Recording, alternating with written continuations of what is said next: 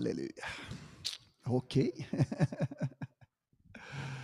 Underbart roligt att träffas personligt. Inte bara genom Zoom, även om några som hänger med här på Zoom också. Men alla ni som kunde komma, det är fantastiskt. Alltså det finns ingenting, det går inte att jämföra hur mycket vi använder Zoom och alla olika redskap. Så att detta vara personligt och vara tillsammans, även om vi är lite skilda åt eh, i denna distansen, så är det ändå fantastiskt att vara tillsammans här. Och jag vill tacka er speciellt. Jag vet vilken uppoffring ni gör. Solen skiner, klockan är lite över sex. Jag hoppas att alla har, alla har joggat, badat, sprungit, gjort vad ni klippt gräset vet jag att Hugo gjorde. För den här, ja det drar. Men jag har gjort mina 10,5 kilometer så jag känner mig trygg nu, jag känner mig lugn idag. Ja. Eh, bara fattades hoppa i Onsala också, eller, eller i badet, men det får vi göra imorgon. Men eh, enormt fantastiskt roligt att vara tillsammans med er. Och eh, jag hoppas att ni är sugna på att vi ska gå in lite grann i ordet. Ni som känner mig vet ju att jag tycker om mycket ordet och Bibeln. Så jag vill lägga lite grund så vi kan gå stadigt fast på. Fast mark vet ni, att vi går stadigt i detta med att vara handledare och att hjälpa andra. Det är så enormt eh, eh, fräsch, verkligen ett äventyr när man ger sig att vara använd av Gud i, i detta sammanhang. Så jag vill verkligen inspirera dig. Och jag har en, ett, en tro att också förmedla ett trosmått till var och en av er som är här och som hänger med på, på Zoom-samlingen också. Att även hemma, ni ska få en inspiration, ni ska få verkligen en tro och också en uppenbarelse av Guds fantastiska, mäktiga, underbara eh, wow-kraft som han vill ge dig. För detta som är hans syfte. Så jag verkligen räknar att du är sugen och eh, jag behöver er hjälp så vi ska öppna ordet och var och en av er måste minst läsa en bibeltext. Okej? Okay? Minst, för det, jag förstår att det blir flera. Så att vi går igenom detta. Men jag vill vara väldigt praktisk och ge er tips så att ni kan verkligen eh, i tro detta året som Gud ger oss att ännu mer gå in djupare i allt detta med husförsamlingen, att vara nära relationer och att leva och vara Guds församling, hans kyrka. Eh, jag fick ifrån Leif, Karina där i Mullsjö, eh, en serie av artiklar som jag kommer sända sen till ledarskapet och vi kan ge ut sen på församlings... Eh, vad säger man, gruppen där. Ja. Och kommunikationen ifrån, jag tror den heter, jag försökte öppna här men jag har inte wifi här så jag kunde inte öppna, men jag tror det är Hans Jansson ifrån Jönköping, Kungsporten. Kungsträdgården, nej det är han, Kungsporten tror jag församlingen heter. Han skrev, han skrev förra året eh, fyra artiklar om detta, om vi hade ett facit när vi har gått in i nu i pandemin. Eh, vad skulle vi verkligen pricka fram här och kolla upp? Och jag tyckte de här artiklarna var toppen. Det första han säger det var att vi skulle verkligen satsa på lärjungaskap. Gud talar överallt. Eh, hans profeter, hans lärare kommer med denna tydlighet. Det första han sa, vi skulle satsa enormt mycket mer på, om vi hade en facit i denna pandemin och kunde fullt då, så skulle vi satsat mycket innan då för att förbereda oss detta med lärjungaskap. Den andra artikeln, husförsamlingar. Om vi hade facit så skulle vi satsa på husförsamlingar. Det tredje, att vi ska verkligen gå in på djupa och nära relationer. I kärlek till Gud, i kärlek till varandra och till att nå utåt. Alltså, jag blir så fascinerad när, när man ser sådana saker. Att Gud genom sin helige Ande, han talar till sitt folk genom sina tjänare överallt. Därför säger Uppenbarelseboken hur viktigt det är den som har öron, han skall höra. Lyssna vad den helige Ande säger till oss. Så jag vill bara nämna detta inledning här för att du ska förstå hur privilegierad du och jag är.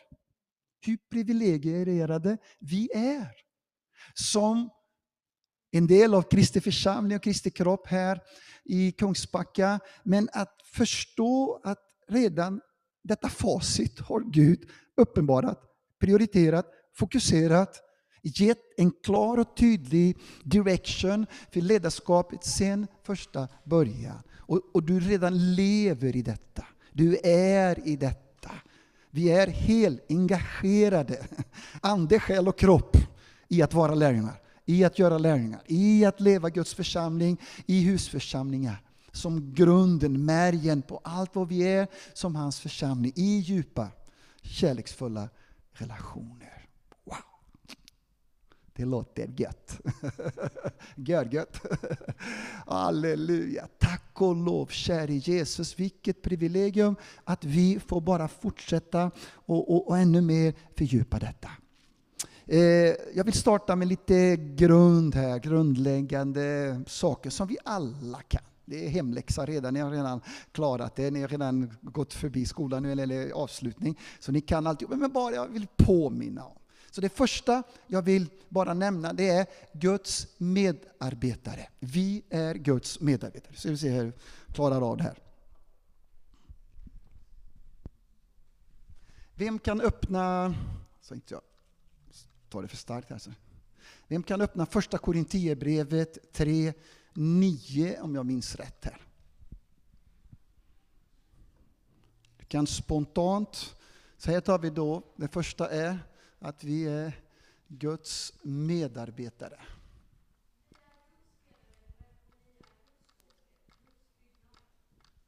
Halleluja. Så det första här då, att vi är Guds medarbetare.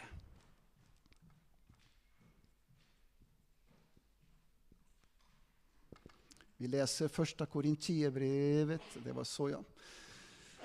3.9. Vem vill läsa andra Korintierbrevet 6.1? Halleluja.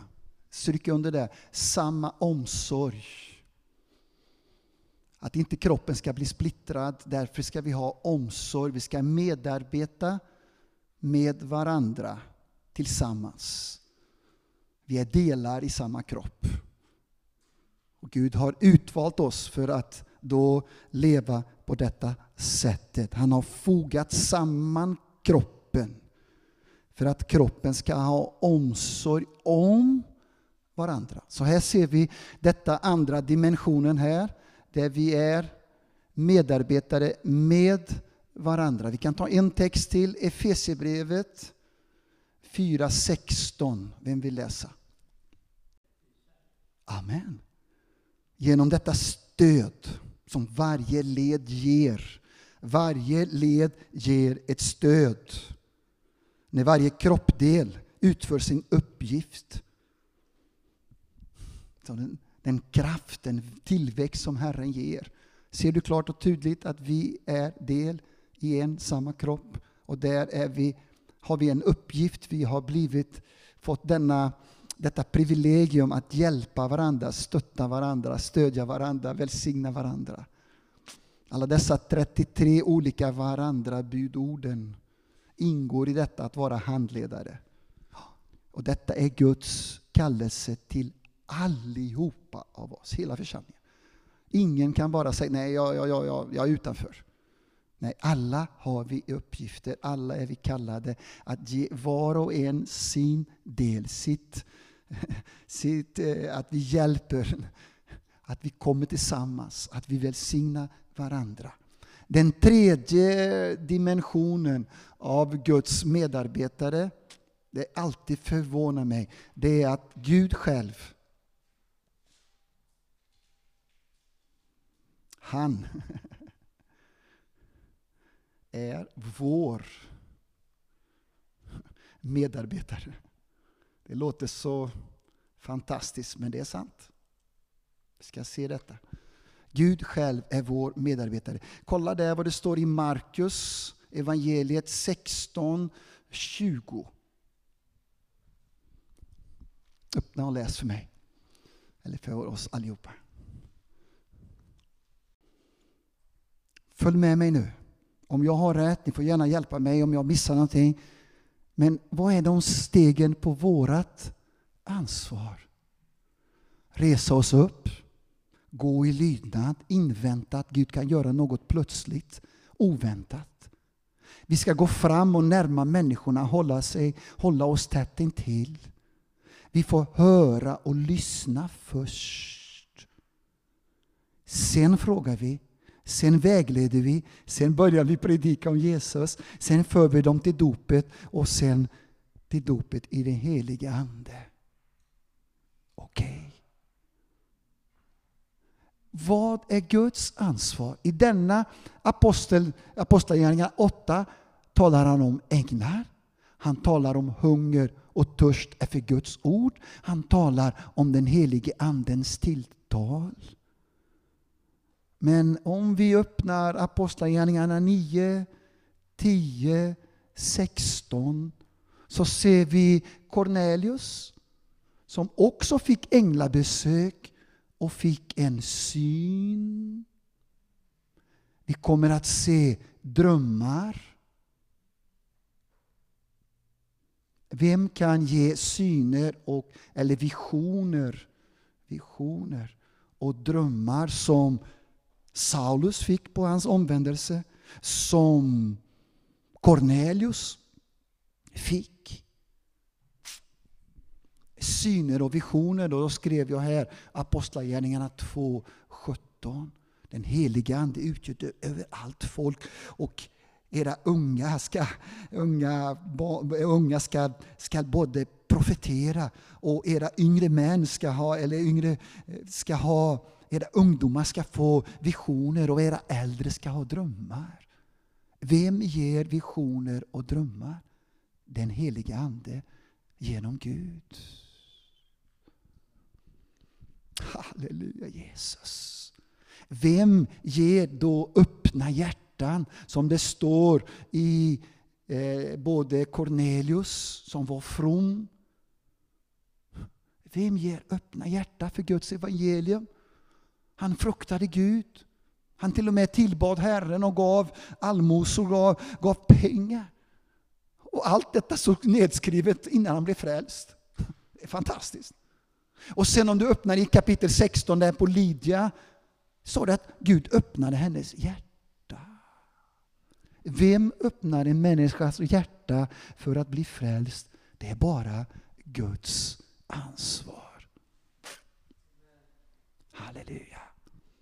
Om du fortsätter, jag skriver här öppna hjärtan, du kan skriva ner om du vill Johannes eh, 16, 8 framöver också talar om den helige Andens verk, att han överbevisar oss om synd, rättfärdighet, om domen.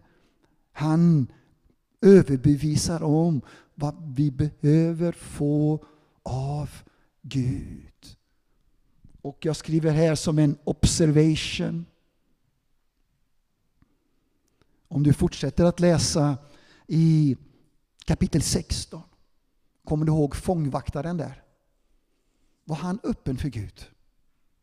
Nej, Han var hård. Har du människor som är hårda runt omkring dig för Gud? Som säger det, jag vill inte höra någonting. Jag vill inte lyssna. Är det någon som har? Släktingar, vänner, kompisar, arbetskompisar, grannar. Du vill ge till och med en, en tidning eller traktat eller en bok eller lovsångsskiva. Nej, jag vill inte ha någonting där. Sånt där. Nej. Hårda människor. De är inte frukta Gud, de är inte öppna för Herren. De är inte omedelbart frälsningsslussade. Kolla här vad, jag ska ge dig en hemlighet men du måste handla denna hemlighet med varsamhet. Paulus och Silas de blev fängslade i fängelset. Och de blev satta in i inre och djupaste fängslet där. I stocken. Men det står klockan 12 på natten var de i, vad står det där? Apostlagärningarna 16, någonting 27. Vad står det där? Bön och lovsång. Vem är vårt ansvar i bön och lovsång? Är det Guds ansvar eller vårt ansvar? Guds, eller vårt ansvar. Vad gör Gud?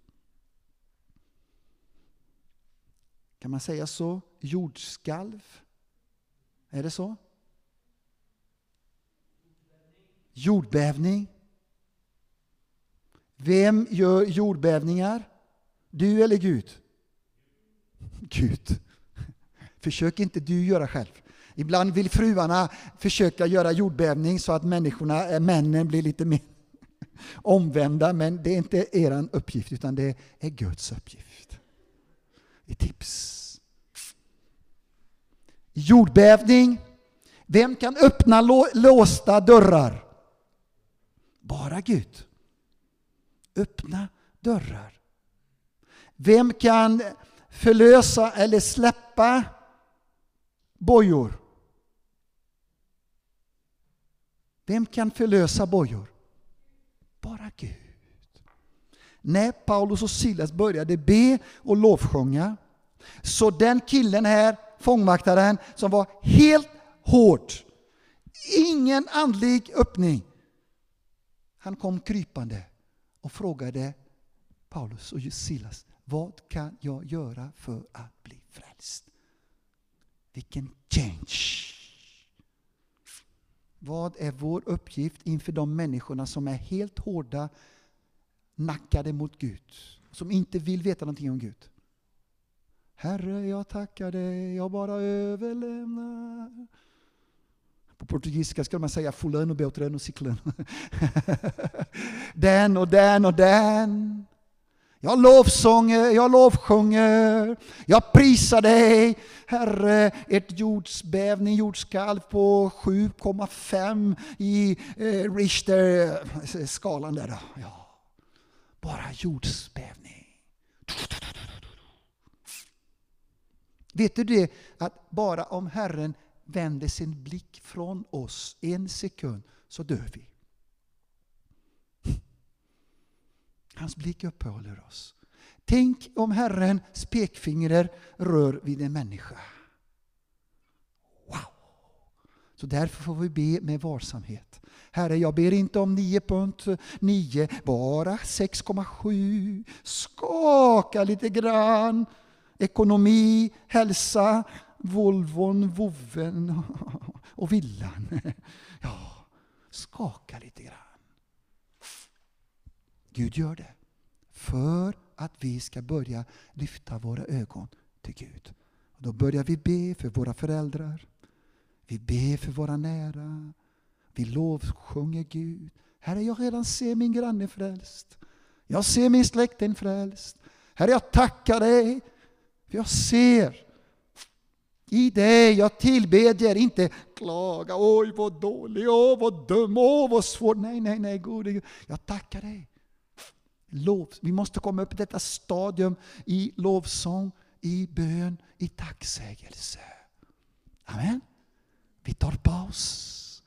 Hur många minuter? En kvart? En kvart? En kvart? Ja, fem i? En kvart? Toppen! Downbreak. Paro. Halleluja. Som Guds medarbetare. Jag vet inte om du, om du känner igen vilken, kan man säga så, vilket privilegium, vilken pondus, vilken status. Nu talar jag om någonting gott, va? inte något negativt status, men jag talar vilken, wow! Vi som är Guds medarbetare. Halleluja. Vi får inte ta emot hela denna stora dimensionen av Guds nåd och låta det bli förgäves. Hur kan man ta emot nåden, leva i nåden, men kanske inte förmedla nåden till andra. Och då tror jag, det är det som Paulus menar här, vi får inte ta emot en så stor dimension av frälsning, av nåd som förvandlar våra liv och inte förmedla det vidare. Då blir nåden på ett sätt förgäves. Så den första dimensionen då är att vi är Guds medarbetare. Vi talar här om första Korinthierbrevet 3.9 och andra Korinthierbrevet eh, 6.1. Vi är medarbetare med Gud. Vilken, vilken, vilken fantastisk privilegium att Gud har utvalt var och en av oss att vara hans medarbetare. Så jag skulle vilja att du fick en, en, denna, detta distinction, denna förståelse. Vilket privilegium du och jag har att komma med i Guds team och han kallar oss, du och jag, även lille Janne, vi är Guds medarbetare. Amen. Kan du säga som Fredrik, ett gott halleluja, men? Halleluja. Halleluja. Sen är vi medarbetare med, hoppas det inte fattas här. Får byta.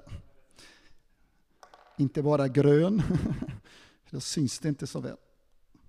Men det andra här då, det är att vi, ja, vi är med, är medarbetare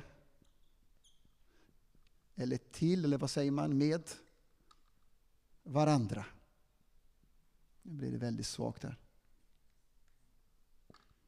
Eh, öppna ett ord, vi kan ta till exempel första Korinthierbrevet 12.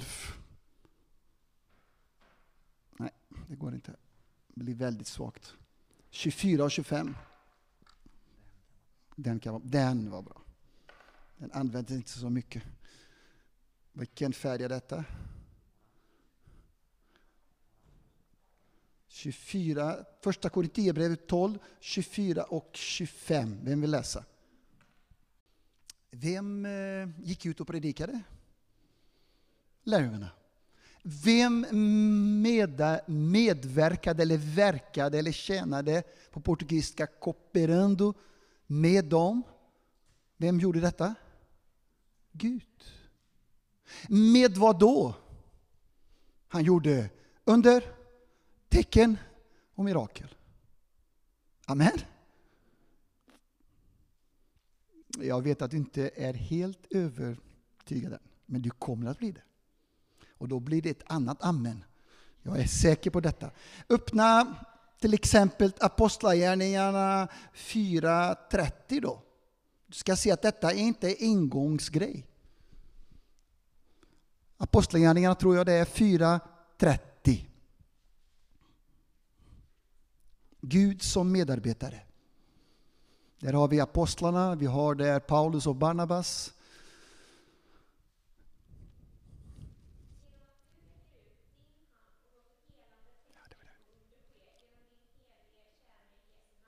Amen. Det är det. Jag sa, jag tänkte säga nästa text, men detta talar om lärjungarna när de var under förföljelse. Och de började be tillsammans. Och det gav, bad de inte Herre beskydda oss bara. Utan de sa Herre, när vi går ut och predikar så räcker du ut din hand och du stadfäster ditt ord med under, tecken och mirakel. Så det är andra texten vi talar om Guds medarbetare med oss. 14.3 då, Apostlagärningarna 14.3.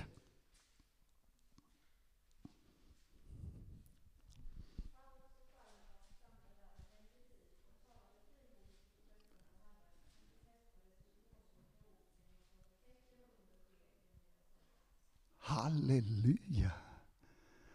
Gud bekräftade sitt nåderika ord genom att apostlarna predikade, talade, men Gud stadfäste sitt ord med under, tecken och mirakel.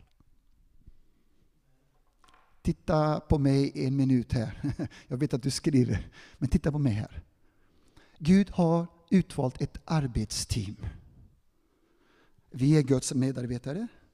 Vi medarbetar med varandra och Gud medarbetar med oss. Lyssna noga.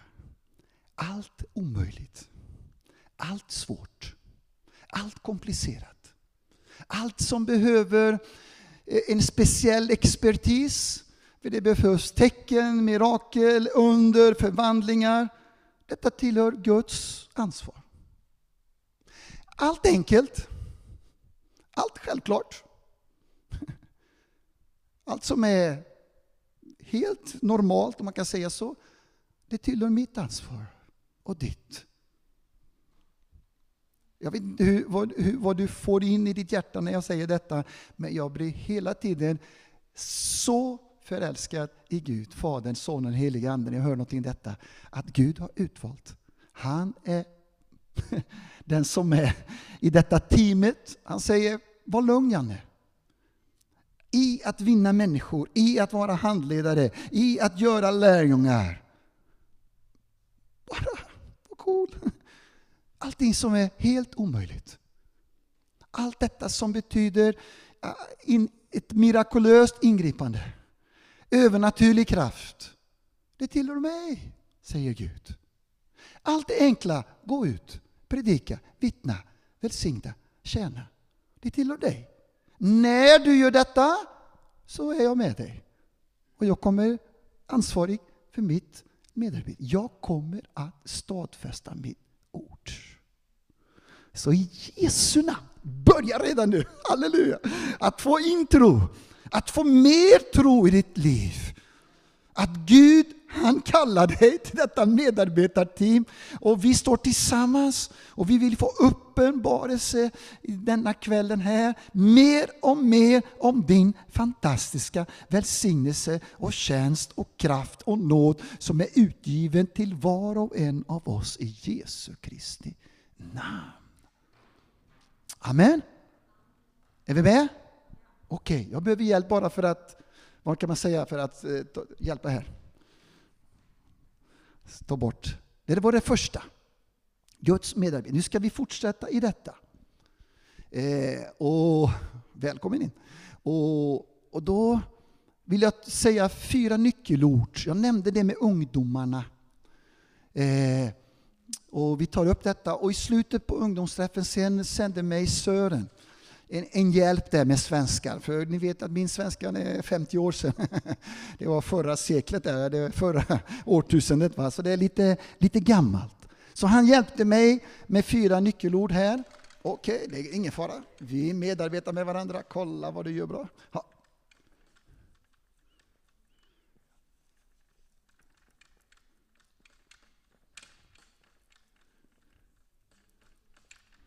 Halleluja.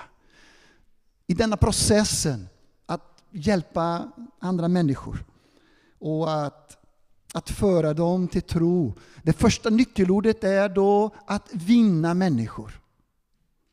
Detta är bibliskt. Gud vill att vi ska vinna. Vi kommer se sen några bibelord. Sen ska vi, jag hade sagt konsoliderad, men det blir så kanske konstgjort. Eh, Sören sa här, grunda. Tyckte han var lite bättre. Att vi ska föda. Föd, föda, födsel. Här också vinna. Vad skrev han där? Eller förlösa sa han här faktiskt. Förlösa människor. Här ska vi föda människor. Här har vi, ska vi grunda dem. Sen nästa steg då i denna processen så ska vi forma lärjungar.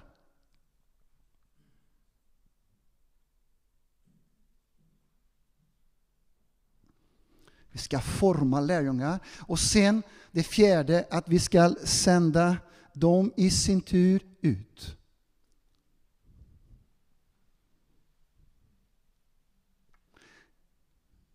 Gud vill då att vi vinner människor, att vi grundar dem i tron, att vi formar lärjungar och att vi sänder ut dem.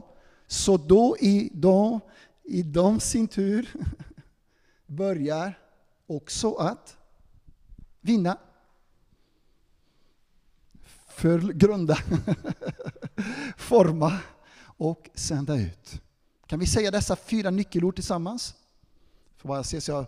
Vidda, grunda, Forma lärjungar och sända dem ut. En gång till. Vinna, grunda, forma och sända ut. Detta är den här gudomliga looping som Gud vill att alla vi ska vara i på denna processen. Är det okej? Okay? Finns det någon som är åskådare här?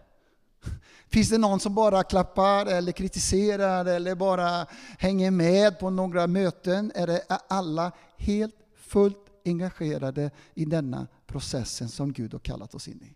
Förstår vi? Amen.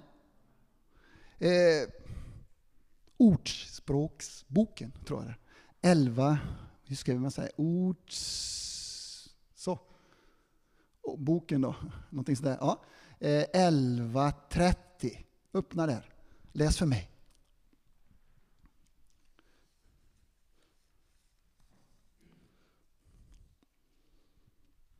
Kom an, kom an.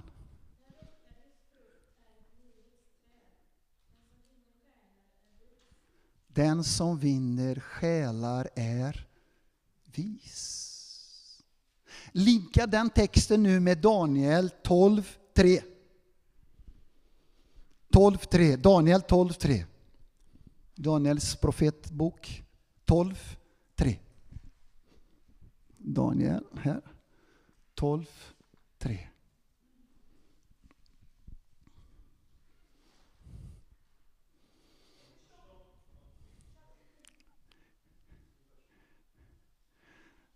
Flickorna först. Damerna. Äh, ja. Även i Sverige. Ja.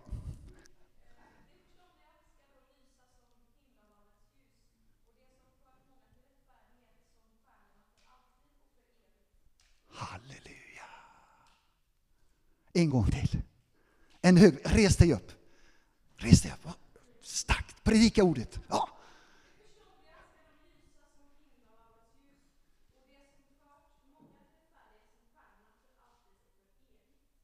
för evigt. I universum så kommer ditt namn att stå skrivet bland stjärnorna som en som har fört människor till frälsning. Wow! Den som vinner människor är vis. De som är visa, står det i ett annat bibelöversättning, de som är förståndiga, de för många till rättfärdighet. Och då skiner de som solen och de är som stjärnorna i himlarymden. Det är lite annorlunda det där det. är där jag vill ha mitt namn skrivet. På Livets bok och där uppe vill jag vara, vill jag vara känd. Här bekymrar jag mig inte någonting.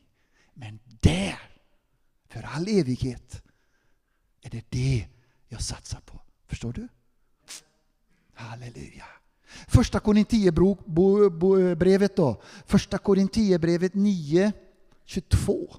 Första Korintierbrevet 9, vi kan ta 22, du kunde ta 19 också. 19 och 22. Samuel, det var din tur. nu får du snabba.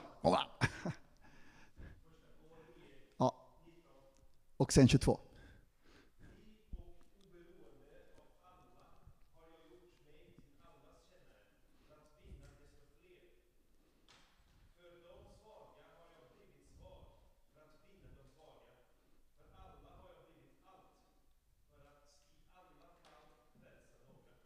Halleluja. Paulus hade en fokus att eh, om man måste, nu betyder inte detta gå in i synd eller vara med olika syndiga situationer, nej, nej, nej. Men han identifierar sig med alla personer för att på något sätt vinna många och sen säger han till och med vinna några. Och det är det Gud vill att vi ska göra. Gud vill att vi ska vinna människor till Herren Jesus. Okej? Okay? Vad kommer sen? Vad är nästa steg? När vi vinner och föder människor i ett, som blir nyfödda i Kristus Jesus, eller födda på nytt, födda från ovan. Apostlagärningarna 2.38 som många av oss kan. Detta att grunda, att förlösa människor i tron. Genom vad då? Hur fungerar denna processen i Gud? Vad säger ordet? Apostlagärningarna 2.38. Det talar där om implicit om tro. Det talar om vad då? Vad säger versen där? Apostlagärningarna 2.38.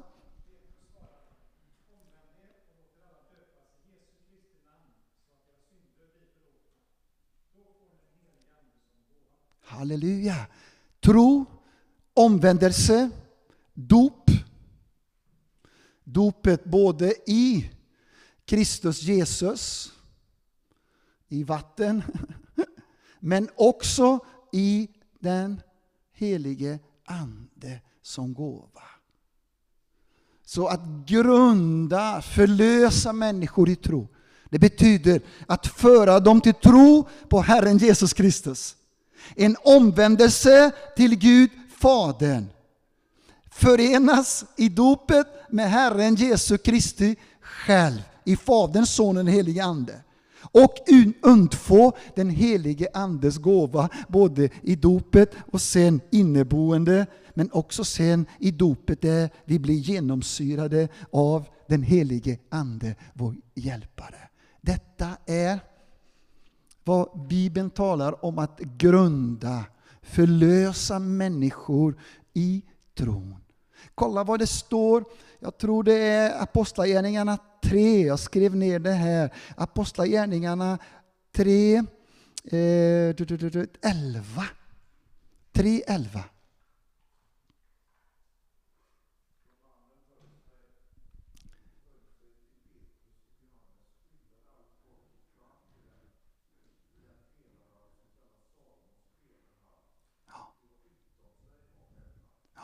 Det talar om den lame mannen som blev helad. Och när han blev frälst, alltså, Petrus såg att han hade tro att bli helad. Och han sa, pengar har jag inte, men vad jag har det ger jag dig. I Jesu Kristi Nazarene namn, res upp. Och han reste sig upp. Och det blev ju helt fullständig kalabalik i hela Jerusalem. Alla kände till den här killen som mer än 30 år hade varit tiggare där vid porten, sköna porten. Och det står sen att han höll sig tätt intill. Eh, Daniel, vi har varit tillsammans nu i tre dagar här, minst hemma hos dig, så du får komma hit, inget problem. Eh, jag vi behöver ingen, ingen social distans längre. Vi, vi, vi har varit mycket tillsammans. Så här va, hålla sig tätt intill. Petrus och Johannes, den lame mannen. Konsolidera det, inte bara i tro, men också att vi tar människorna tätt intill oss. Vi klistrar på. De kommer nära. Förstår vi? Att detta konsoliderat, att konsoliderat, grundat, förlösa, det är att bli andliga föräldrar. Och jag tror, jag skrev ner det, jag bara kolla här. Du kan öppna också eh, Apostlagärningarna 14.27. Apostlagärningarna 14.27 talar om dörren trons dörr, eller porten till tro. Apostlagärningarna 14, 27 kommer detta ordet fram.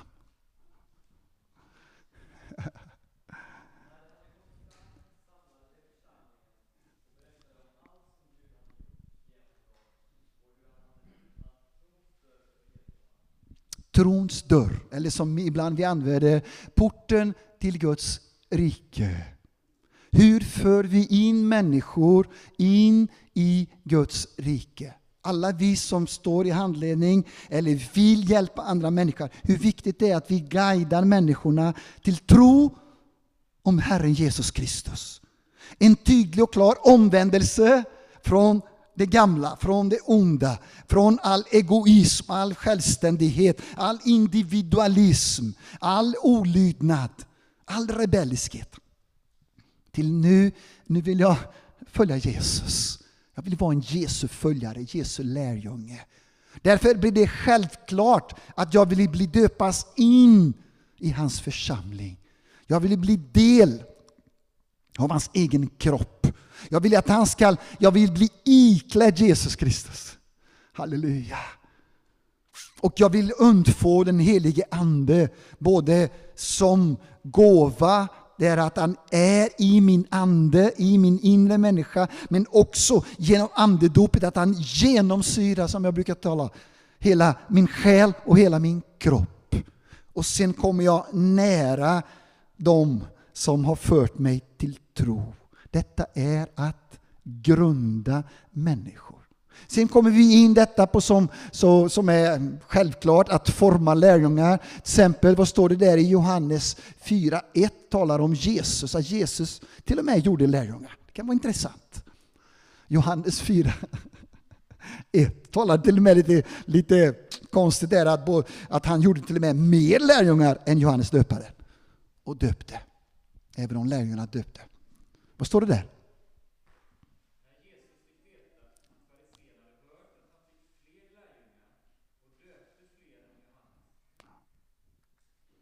Så Jesus gjorde lärjungar. Vi kan allihopa Matteus 28, vi behöver inte öppna det. Vi har, gör lärjungar i alla nationer. Jesus säger, mig är given all makt på himmel och på jord. Så gå ut och gör lärjungar i alla folk, i alla etnia, i alla olika etniska grupper. Och, och, och döp dem i, i Faderns, Son och Helige Ande. Och lär dem allt vad jag har befallt och, och se, kolla, jag är med er alla dagar än till tidens ände. Så vi har en befallning att göra lärjungar. Vi kan ta ett ord till. Apostlagärningarna 14, 21. Eh, kolla det.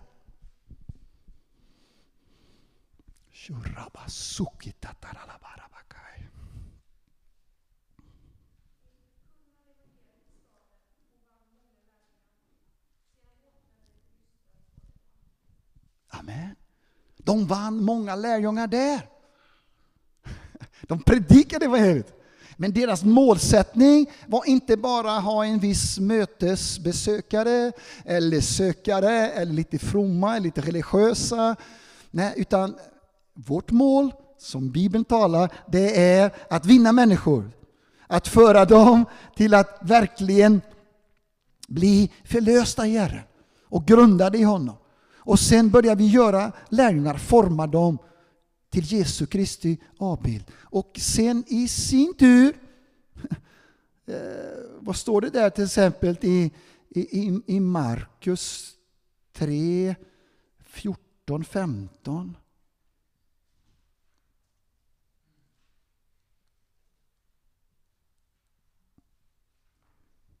Markus 3. Vi kommer tillbaka till den igen sen.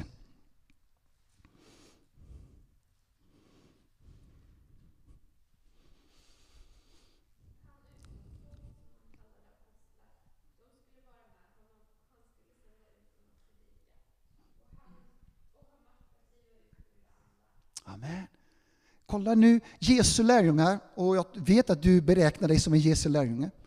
Det betyder att vi måste klistra fast med Jesus. För vi är hans lärjungar. Vi är inte människors lärjungar, utan vi är hans Jesu Kristi lärjungar. Och han vill lära oss att predika, han vill lära oss att driva ut onda andar. Då kanske du frågar, men finns det onda andar i Sverige? Ja, det finns det. Depression, modlöshet. Vad mer tänker du på? Svaghet. Självmord.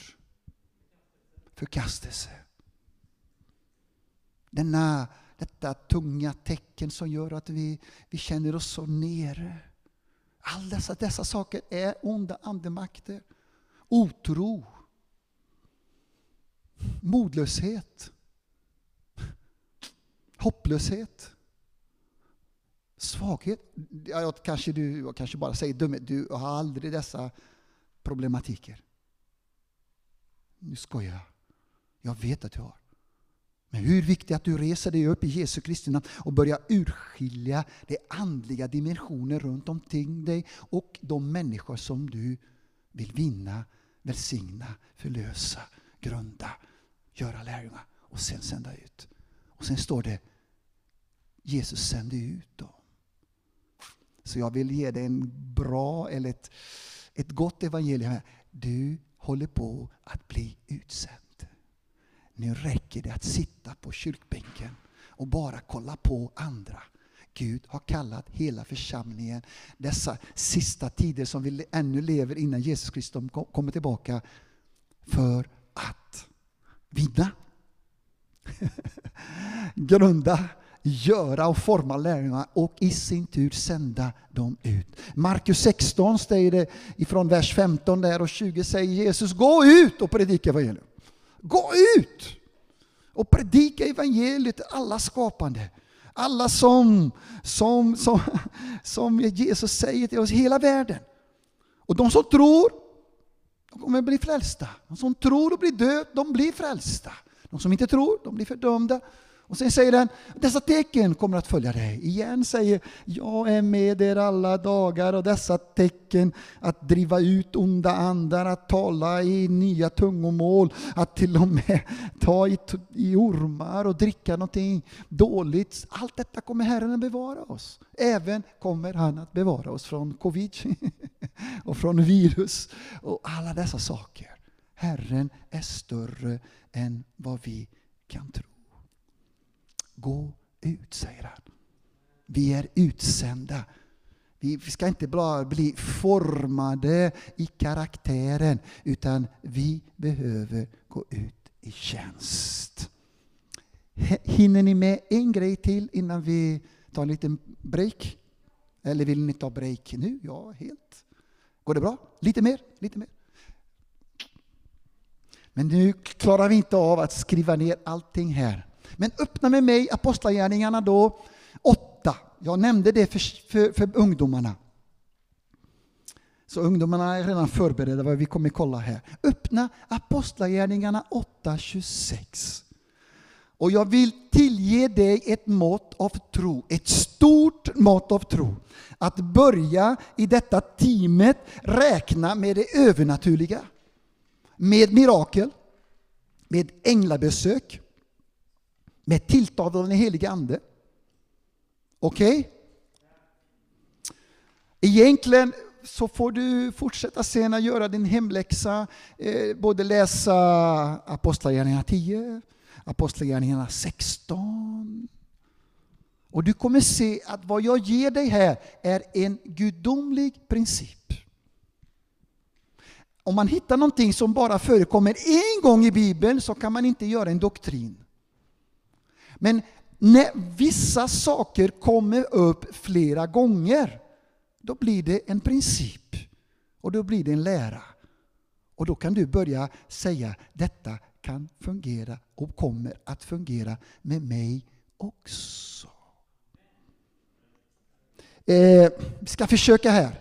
Du som har större plats i din, i din skrivbok. Guds ansvar.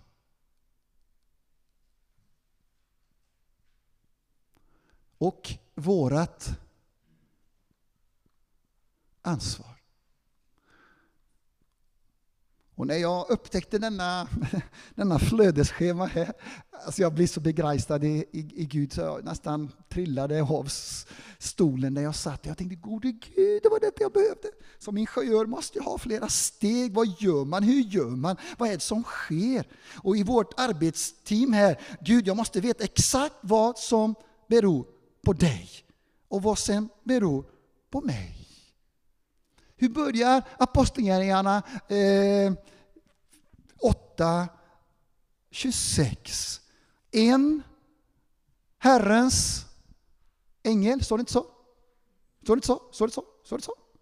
En Herrens ängel. Är det ditt ansvar eller Guds ansvar att sända änglar? Du måste vara säker på detta. Är det ditt eller Guds ansvar? Det är Guds ansvar. Tack och lov. Halleluja. Det är han som sänder änglar. Och om du vill ha en biblisk grund, du kan öppna eller du kan bara skriva ner Hebreerbrevet 1. Jag ska bara tjuvkolla här, 14 där det står att änglarna är givna och är en änglatjänst för de heliga, utsända för att tjäna dem som skall ärva frälsningen. börja räkna med änglabesök till de människor som du ber över. Tycker inte det, det är spännande? Jag, jag blir helt fascinerad, för änglarna är inte små. De är inte ofarliga, de är mäktiga. Bibeln säger att de har till och med svärd. Och en ängel dödade 185 000. Står det i Gamla Testamentet. Så det är ingen leksak. Därför tillåter inte Bibeln att vi beslutar och bestämmer över änglar. Utan vi kan be att Herren, Sebaot, Jesu armé, han sänder änglar. Och fortsätt, vad står det där i 26? En Herrens ängel sa till Filippus. Vad står det där? Kom an, kom an, kom an. Hjälp mig.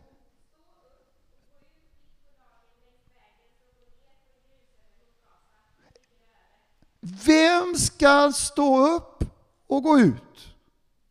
Är det Gud eller vi? Bara för att förstå alltså. Okej, okay, en gång till. Ah, är det vi? Jag trodde alltid det var Gud också som ska gå ut och predika. Och ibland ser det ut så. Men det står att det är vi. Gå, eller innan gå här, res dig upp. Stå upp. Upp är med två P va? Stå upp. Res dig upp. Eh, ett annat ord är gör dig tillgänglig. Disponibel. Vad är det på engelska? Disponibel. Förstår du? Gå ut från soffan. Lämna soffan. Lämna din son, comfort zone. Res dig upp. Säg till Herren, här är jag. Woho! Sänd änglar, Fader. Här är jag. Och sen nästa verb, vad står det där? Res dig upp och gå. Alltså måste vi lyda. Kom an, gå ut. Nästa vers. Och innan vi nästa vers, kolla nu, jag, jag, jag tycker, jag blir fascinerad. Säger ängeln, gå till Gaza. Den är öde den där vägen. Och då, alltså, jag vet inte om du är som jag, när jag läser Bibeln, jag tänker, vad löjligt. Varför ska jag gå? Det är ett öde. Det är ingen där. Varför ska jag lämna Samarien med äckelse när det är ingen där är på vägen? Och till och med ängeln sa, det är ingen där. Varför ska jag gå då?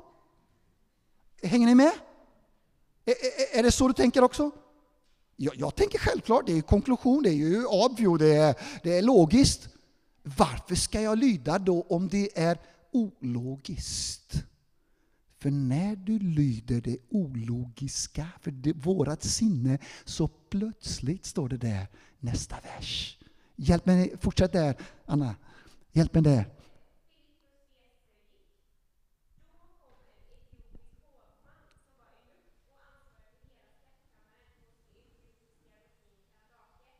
Då plötsligt, jag vet inte hur jag kom, och han kom till ett transportation.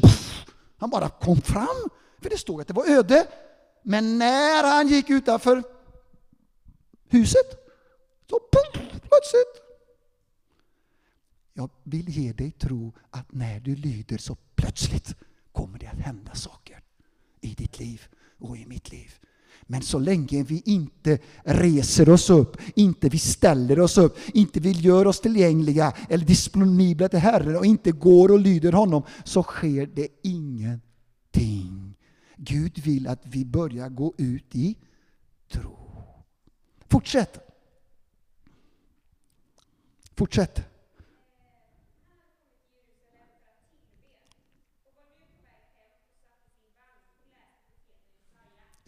Paus. Paus. Vem kan ge hunger efter Guds ord? Bara Gud. Vem kan ge eh, en, en känsla eller en vilja, vi skriver här, att tillbe? bara Gud. Och när jag förberedde detta så tänkte jag på Am Amos, vad säger man? Am Amos, vad säger man på svenska? Amos. Amos 8, 11, om det är rätt. Jag ska sända ut över världen en hunger och törst, inte efter vatten och bröd, efter mitt Guds ord, säger Herren. Amos 8, 11. Herre, sänd inte hunger och törst. Sänd öppna människor, öppna människor som hungrar och törstar efter dig, som läser ditt ord, som vill tillbe, som till och med reser långt för att tillbedja dig. Vem kan lägga detta i en människas hjärta? Du eller Gud? Gud. Kolla! Hunger efter Guds ord, vilja att tillbedja, hunger och törst efter Guds ord. Fortsätt. Han läste Guds ord, han läste profeten Jesaja. Vad säger sen? Vad fortsätter det?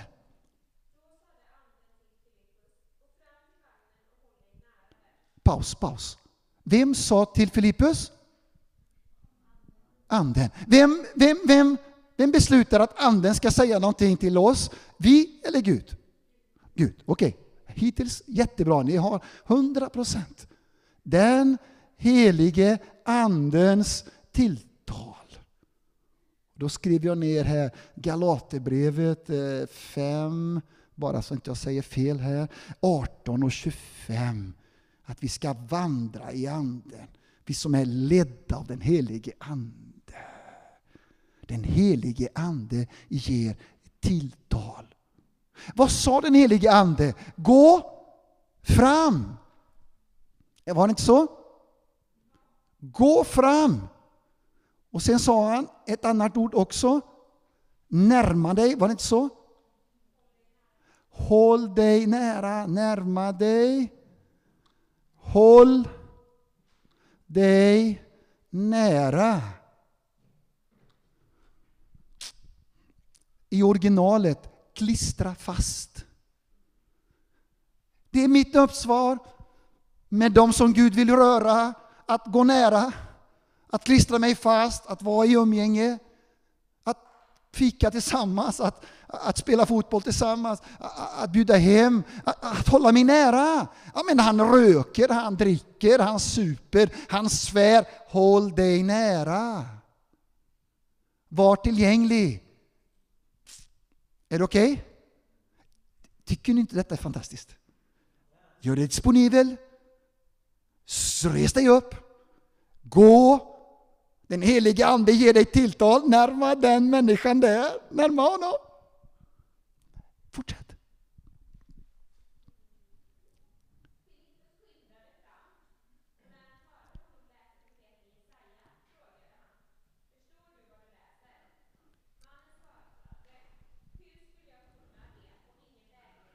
En paus.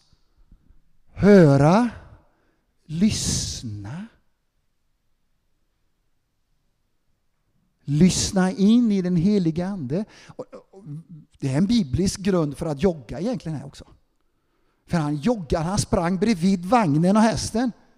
Och det är inte lite, han var nog uppe i minst kanske 10-12 kilometer per, per timme där va. Klarade av. Han bara började lyssna där. Vilken scen alltså. Filipp, eh, sprang och hovmannen bara läste. Han lyssnade in. Brukar du lyssna in ifrån Gud, vad Gud gör i de människor som är runt omkring dig? Eller kommer du direkt och bara säger ut saker? Eller lyssnar du in först? Sen frågade han. Frågade. Förstår du vad du läser? Han sa, hur ska jag kunna förstå någonting om inte jag har någon som, vad är ordet på svenska? Som med, nej som, han vägleder. Vägleder. Vad är mitt ansvar? Res mig upp från min komfortzon, lämna den, gå ut i lydnad. Invänta att Gud kommer göra crazy grejer. Han kommer överraska mig. Gå fram, närma mig, håll mig tätt intill. Lyssna innan jag frågar och talar. Lyssna vad människan är i hans vandring till Gud. Då frågar jag. Och då börjar jag vägleda honom ifrån den situation han är i. Han fortsätter där, eh, uh, Anna du kan fortsätta, att han började vägleda honom från profeten Jesaja. Snart, jag ska kolla upp alltihopa imorgon, eller på måndag egentligen, och så ni får detta färdigt. Och sen ska vi också försöka skriva ner det här. Sandra skriver alltihopa har jag hört. Hon har tecknat ner alltihopa. Men jag har mina hieroglyfos här, som ni kan, mina papyrer som ni kan ta sen. Och så tar vi kort på det och så sänder det igen. Så att vi alla har det i handen eller i mobilen. Eh, så att vi kan arbeta med detta sen. Min, min längtan är att det blir väldigt enkelt och praktiskt. I Jesu underbara namn. Halleluja. Varsågod Ivan, fråga. Om du sen läser lugnt och, lugnt eh, och i den heliga Ande, om du tar kapitel 9, så ser du då att Jesus själv uppenbarade sig för Saulus. Att han fick en syn och vision. Eh, att den helige Ande talade till Ananias. Eh, och sen sa det då att Jesus, eller Herren sa till Ananias, res dig upp, gör dig tillgänglig. Gå till Judas hus som ligger på Högra gatan, eller Raka gatan. Där är en man som heter Saulus, han är från Tarsus. Och han ber. Och han har en vision att du kommer gå in och då kommer han, du lägga händerna på honom och han kommer bli helad. Så där ser du igen, Herren sänder uppenbara sig själv i en vision. Han sänder sina änglar, han ger sina visioner, han förvandlar hårda människor. Vad är vår uppgift? Resa oss upp, lyda, gå, predika, lägga händerna och Gud gör en mirakel. Om du öppnar sen Apostlagärningarna 10 så ser du Cornelius som var en from man. Och när han där var i sina bön så mitt på dagen så fick han ett änglabesök. Och han fick en vision från Herren. Och den ängeln sa, gå och kalla på Petrus. Han är på den, den gatan där, den som bor där, närma havet. Han fick alla direktiv. Han sände bud efter Petrus. Innan Petrus fick lyssna på att den skulle komma så fick han en vision på taket när han var bort. Så att han skulle inte vara, vad säger man på svenska, preconceituoso. Att han inte var, nej, inte oförberedd. Fördomsfull. Han var full av fördomar som judisk man. Att Absolut inte. Det var förbjudet för en jud, judisk man att gå in i en hedningens hus. Ännu mindre ta en måltid. Det var förbjudet. Men Gud förvandlade Petrus så han lydde och den helige Ande sa till honom nu kommer två män där nere som inbjuder dig. Gå med dem, säger den helige Ande till Petrus. Och helige Ande går ner, Petrus går ner och säger, Va? jag är färdig att gå med er. Han visste redan vad som skulle ske. Kommer till Cornelius hus, börjar predika om Jesus. Människorna där är vidöppna. De är så öppna att under predikan så tror de och de omvänder sig. Så Petrus behöver inte ens inbjuda dem till frälsning. De blir frälsta allihopa. Och de blir döpta i det heliga Ande. Direkt. Och sen döpta i Kristus, Jesus, i vatten. Förstår ni? Vem döper i heligande? Vi eller Gud? Gud. Vem döper i vattnet? Vi eller Gud? Vi.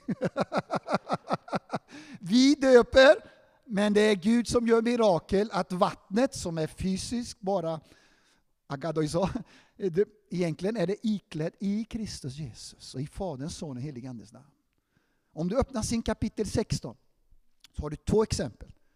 Lydia först, som är helt öppen för Gud, omedelbart tror, omvänder sig och blir döpt. Men sen så har du fängelsevaktaren då, som är helt hårdsint till Gud. Och det var detta som jag sa att vem skakar om? Vem öppnar låsta dörrar? Vem släpper bojorna som är fasta i människorna så att de vill bli frälsta? Det är Guds ansvar.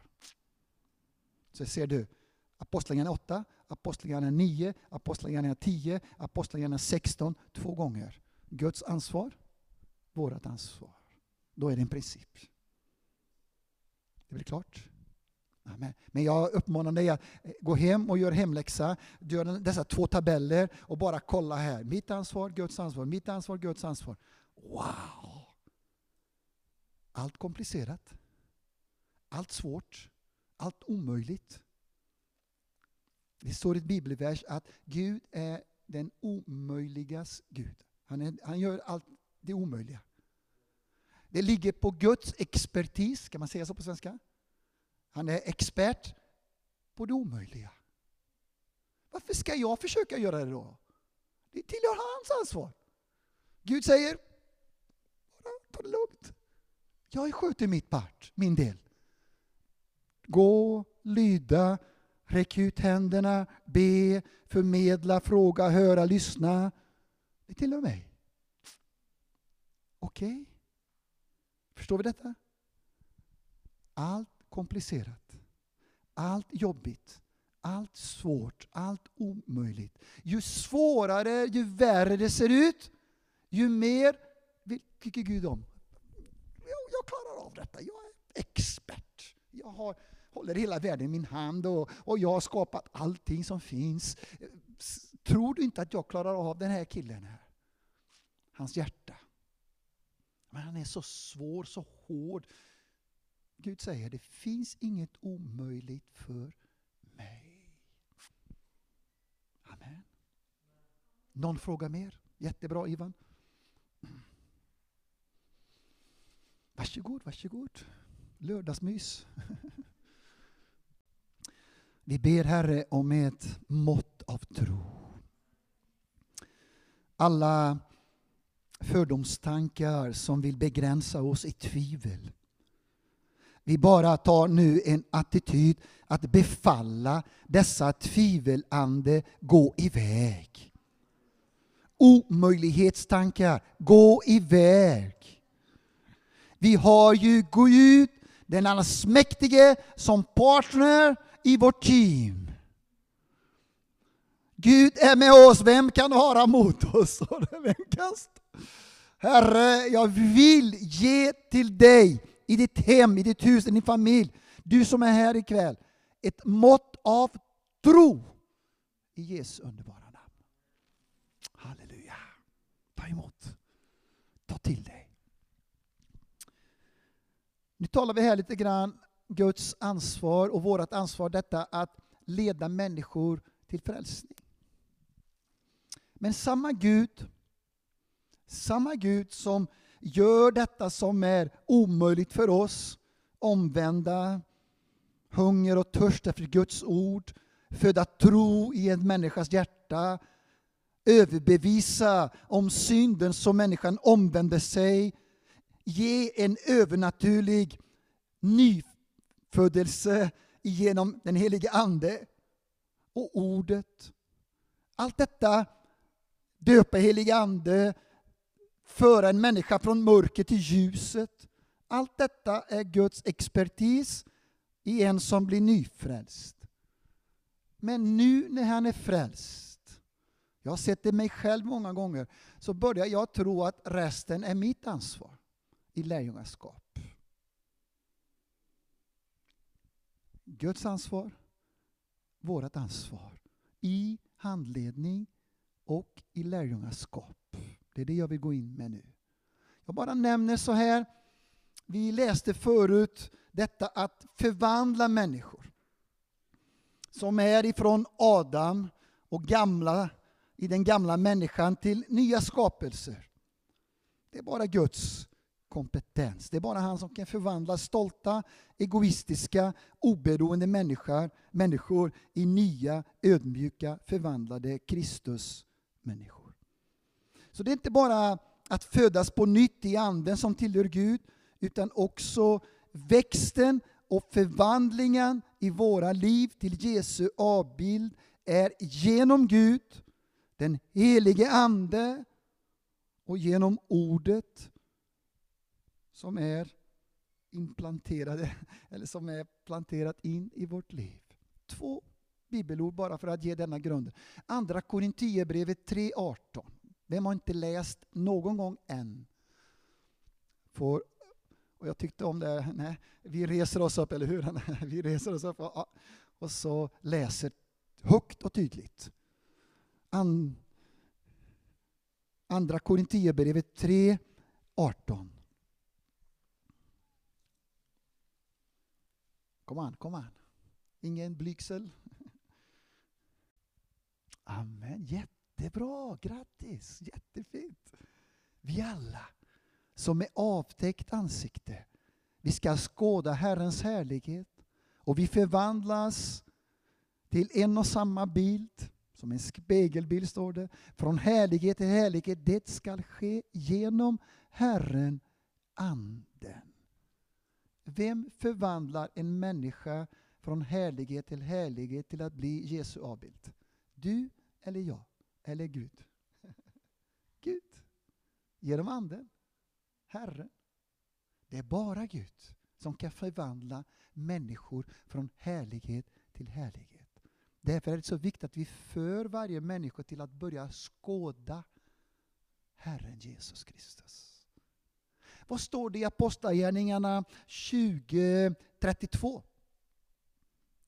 Paulus där lämnade församlingen i Efesus och ledarna där och han sa att jag skall nu överlämna er till Gud och till hans nåderika ord. Guds nåderika ord har vad då? Makt att uppbygga er. Står det inte så? Guds nåderika ord som har kraft och makt att uppbygga er. Genom att vi alla börjar skåda, börjar kontempla, börjar verkligen att se Fadern, Sonen, den helige Ande genom Jesus. Och genom den helige Ande så börjar vi skåda. Vi börjar ha denna intimitet med Gud genom den helige Ande, med ordet och detta börjar förvandla oss. Så det är Guds uppgift. Vill du ha en text till? Vi läste förut första Korinthierbrevet 3. Och vi läste vers 9, men du kan börja där också i vers 5.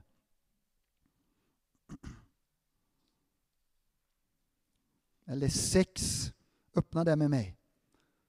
Paulus, han planterar. Apollos, han vattnar. Vad är vi allihopa? Vi är bara tjänare. Men vem är den som ger? Vad står det där? Växten. Vem ger växten? Du eller Gud? Gud. Hemma hos Mikael nu, det är så fantastiskt. Vi fick eh, några jordgubbs eller smultron små, små planter där ifrån Sofia så att Ester skulle plantera. Och sen köpte vi några fler och, och planterade både jordgubbar och smultron. Och varje dag vattnade vi lite grann. Och, och Ester fick hjälpa till att plantera och lägga jorden runt omkring och trycka ner och vattna varsamt. Nu sände Mikael denna vecka när vi var hemma hos Daniel och Sofia bilder på, det finns redan jordgubbar, smultron. Vi planterade. Vi vattnade. Vem ger växten? Gud. Även när det är jordgubbar. Även när det är smultron. Hur mycket mer vill Gud ge växt till oss människor till att bli hans avbild? Shura.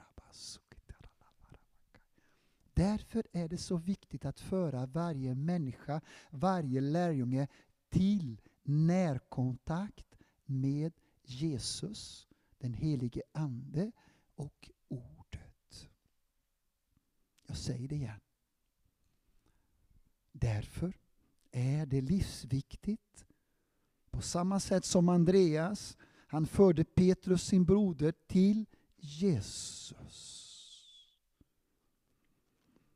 Närkontakt med Jesus, med den helige Ande, med Ordet. Då börjar växten komma. Är vi överens? Vem som kan förvandla människor? Bara Gud. Vem kan överbevisa om synd? Bara Gud.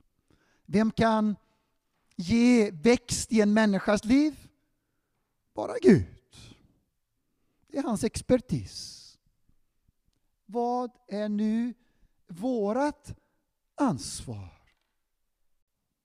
Och här vill jag vara väldigt praktisk. Och jag ska be Marta hjälpa mig här med några exempel. Och vilka av ni också vill hjälpa. Vad är vårt ansvar då i lärjungaskap, i handledare? Jag vill skriva här några nyckelord som jag har fått ifrån Georgi Imichan i en av hans många skrifter. Och det hjälpte mig. Och när vi var hemma hos Magnus och Anna så bara jag nämnde lite grann detta. Och, och jag vet att detta är så gott för det hjälper oss. Vad, är, vad vill du Gud att jag ska i denna handledning? Vad beror på mig? Jag vill ge dig dessa tips, dessa råd. Och ni får hjälpa mig och, och gå in i alla dessa och det är flera sen mera. Det första. Det kanske är bra att vara med dem. Vi kan ta till exempel det här Markus 3 igen. 14, 15. Vem vill läsa för mig? Att vara med lärjungarna.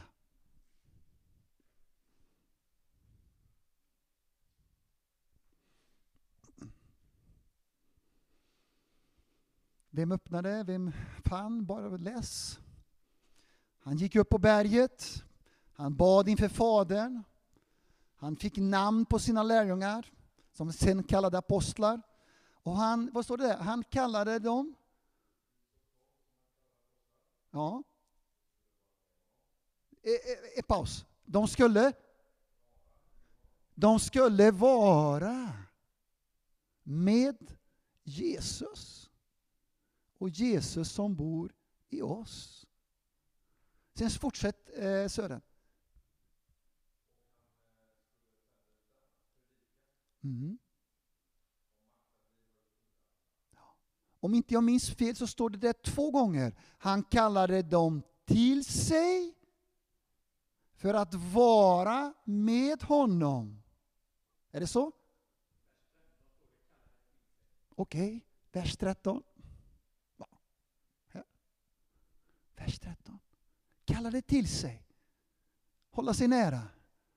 Och klart, först och främst den lärjungaskap, den handling, handledare som vi är. Eh, alltså det är inte viktigast först och främst att de är nära oss. För det är inte en människogrej. Utan vad beror på oss, det är att putta dem närmare Jesus. Ordet, anden, gemenskapen. Men också om då vi börjar handleda andra så är det ju viktigt att vi prioriterar tid tillsammans. Och jag vet exakt vad du tänker nu. Det klarar jag inte av, jag har inte tid. Jag har så mycket. Det går inte. Eller hur?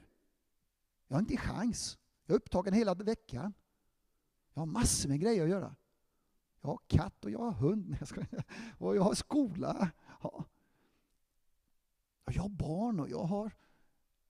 Men det står inte efter allting skall vi göra detta, utan under allting.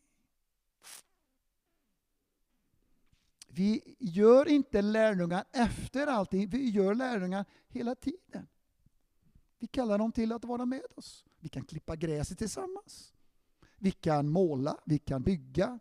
nu talar jag med, med kanske killar, men eh, vi kan koka, kök, eh, baka mat, vi kan städa, vi kan dammsuga, vi kan tvätta kläder, vi kan passa barnen. Vi, alltså, vi behöver inte göra lärjungar utöver eller efter allt, utan i allting. Hänger ni med vad jag vill tydliggöra? Ja. Livet. Vi kan tvätta bilen. Hugo tvättar jättebra bilar. Om du vill lära dig att tvätta bil, så följ med Hugo. Han har proffs. Han har alltihopa där. Toppen alltså. Ja. Men vi, vi kan vara tillsammans. Förstår du vad jag menar? Men det är viktigt både att du prioriterar tid med lärjungen och att också lärjungen klart gör sig disponibel eller tillgänglig till att vara med dig också. Och självklart, bakgrunden är hela tiden att, att, att hjälpa, vara en medarbetare till att han kommer i närkontakt med Gud själv genom ordet, anden och kroppen. Är ni med? Kalla det till sig. Till att vara nära.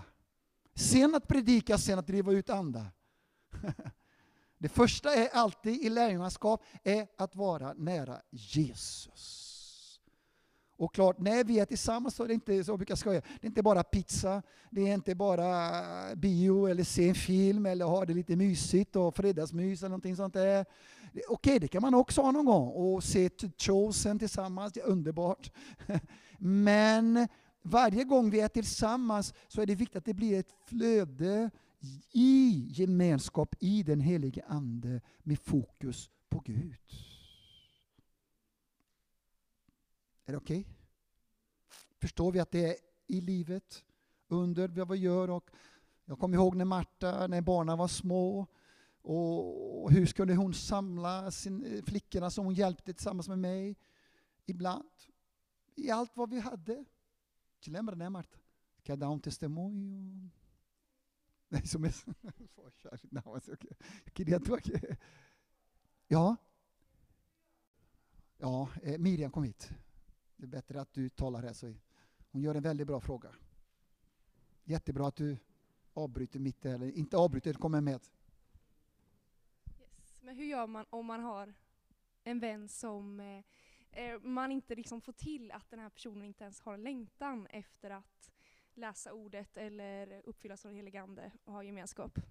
Utan att trycka ner det i personen. Vem vill svara? Någon som är redan frälst, jag säger inom kommatecken. Jag frågar om det är någon som vi ska hjälpa handleda men inte har hunger och törst efter Guds ord eller blir fylld av den helige Ande. Vad har vi då?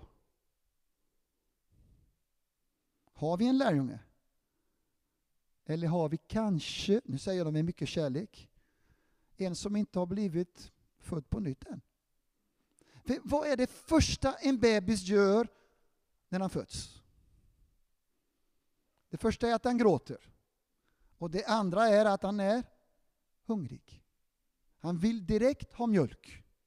Du behöver inte lära honom att, vad säger man, amma, vad säger man på svenska? Ja. Nu ska jag göra det tre steg här, hur du ska göra. Det sker automatiskt. Alla ni som är mammor vet hur detta sker och det är någonting fantastiskt. Jag kan svara så här Miriam med all kärlek. Det är någonting problem i frälsningen här. För när en människa är frälst på nytt, ifrån ovan, omvänd, döpt i Kristus och fått ta emot den helige Ande så finns det en längtan, en hunger efter Guds ord. Tar du temperaturen här, eller pulsen, och ser att det inte finns hunger, då fattas det liv. Vi behöver kanske hjälpa och konfrontera i kärlek.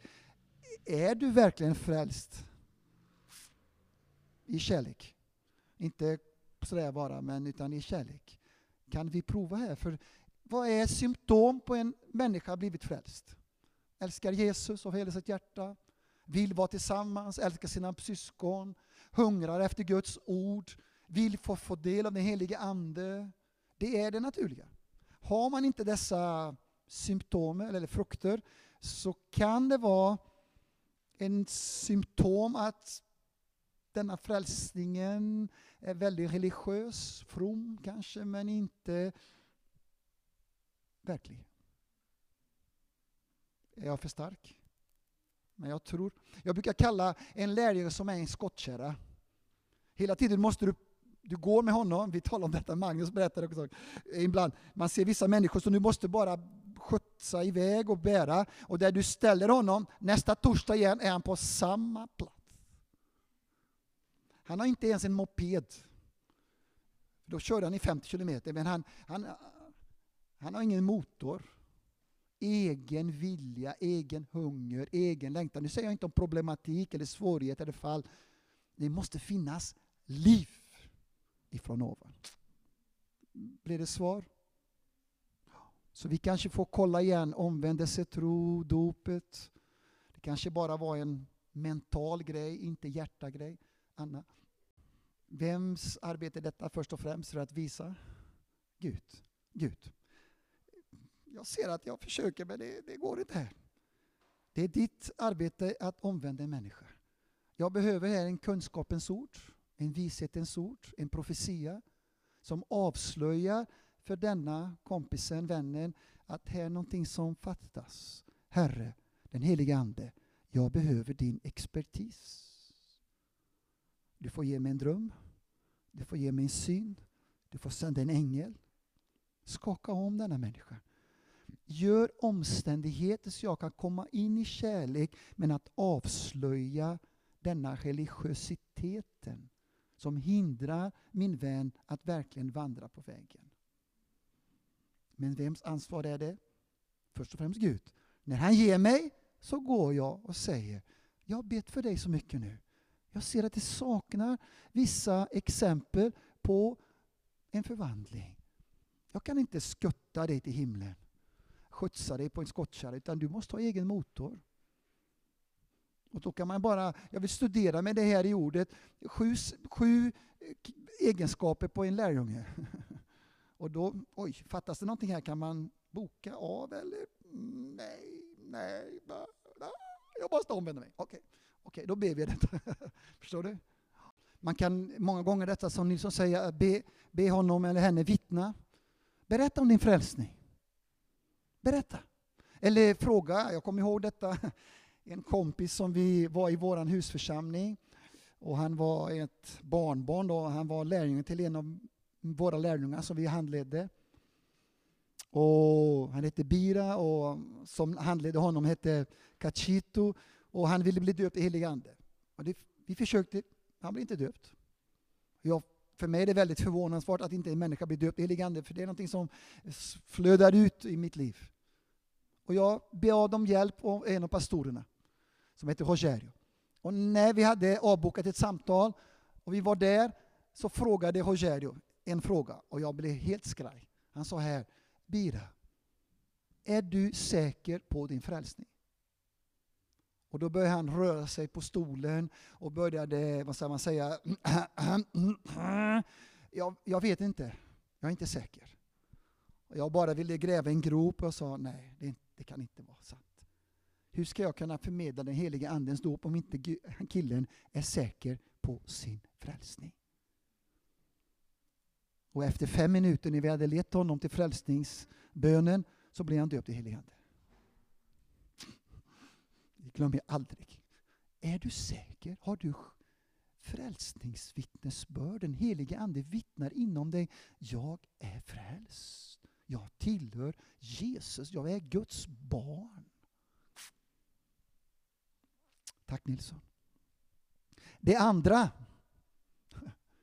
det är Herren vill att vi ska vara vänner till de som vi handleder. Du kan öppna Johannes 15. Och jag tror det är 15 också. Se här. Johannes 15, 15. Läs för mig. Halleluja.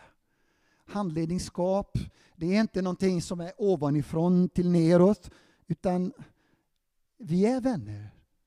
Det finns en vänskap, ett förtroende som byggs upp Så att vi kan gå in i människornas liv på ett positivt och sunt sätt. Förstår vi? Det är inte någon hierarki, auktoritet bara. Det finns en implicit auktoritet. Vem Marta? Vem?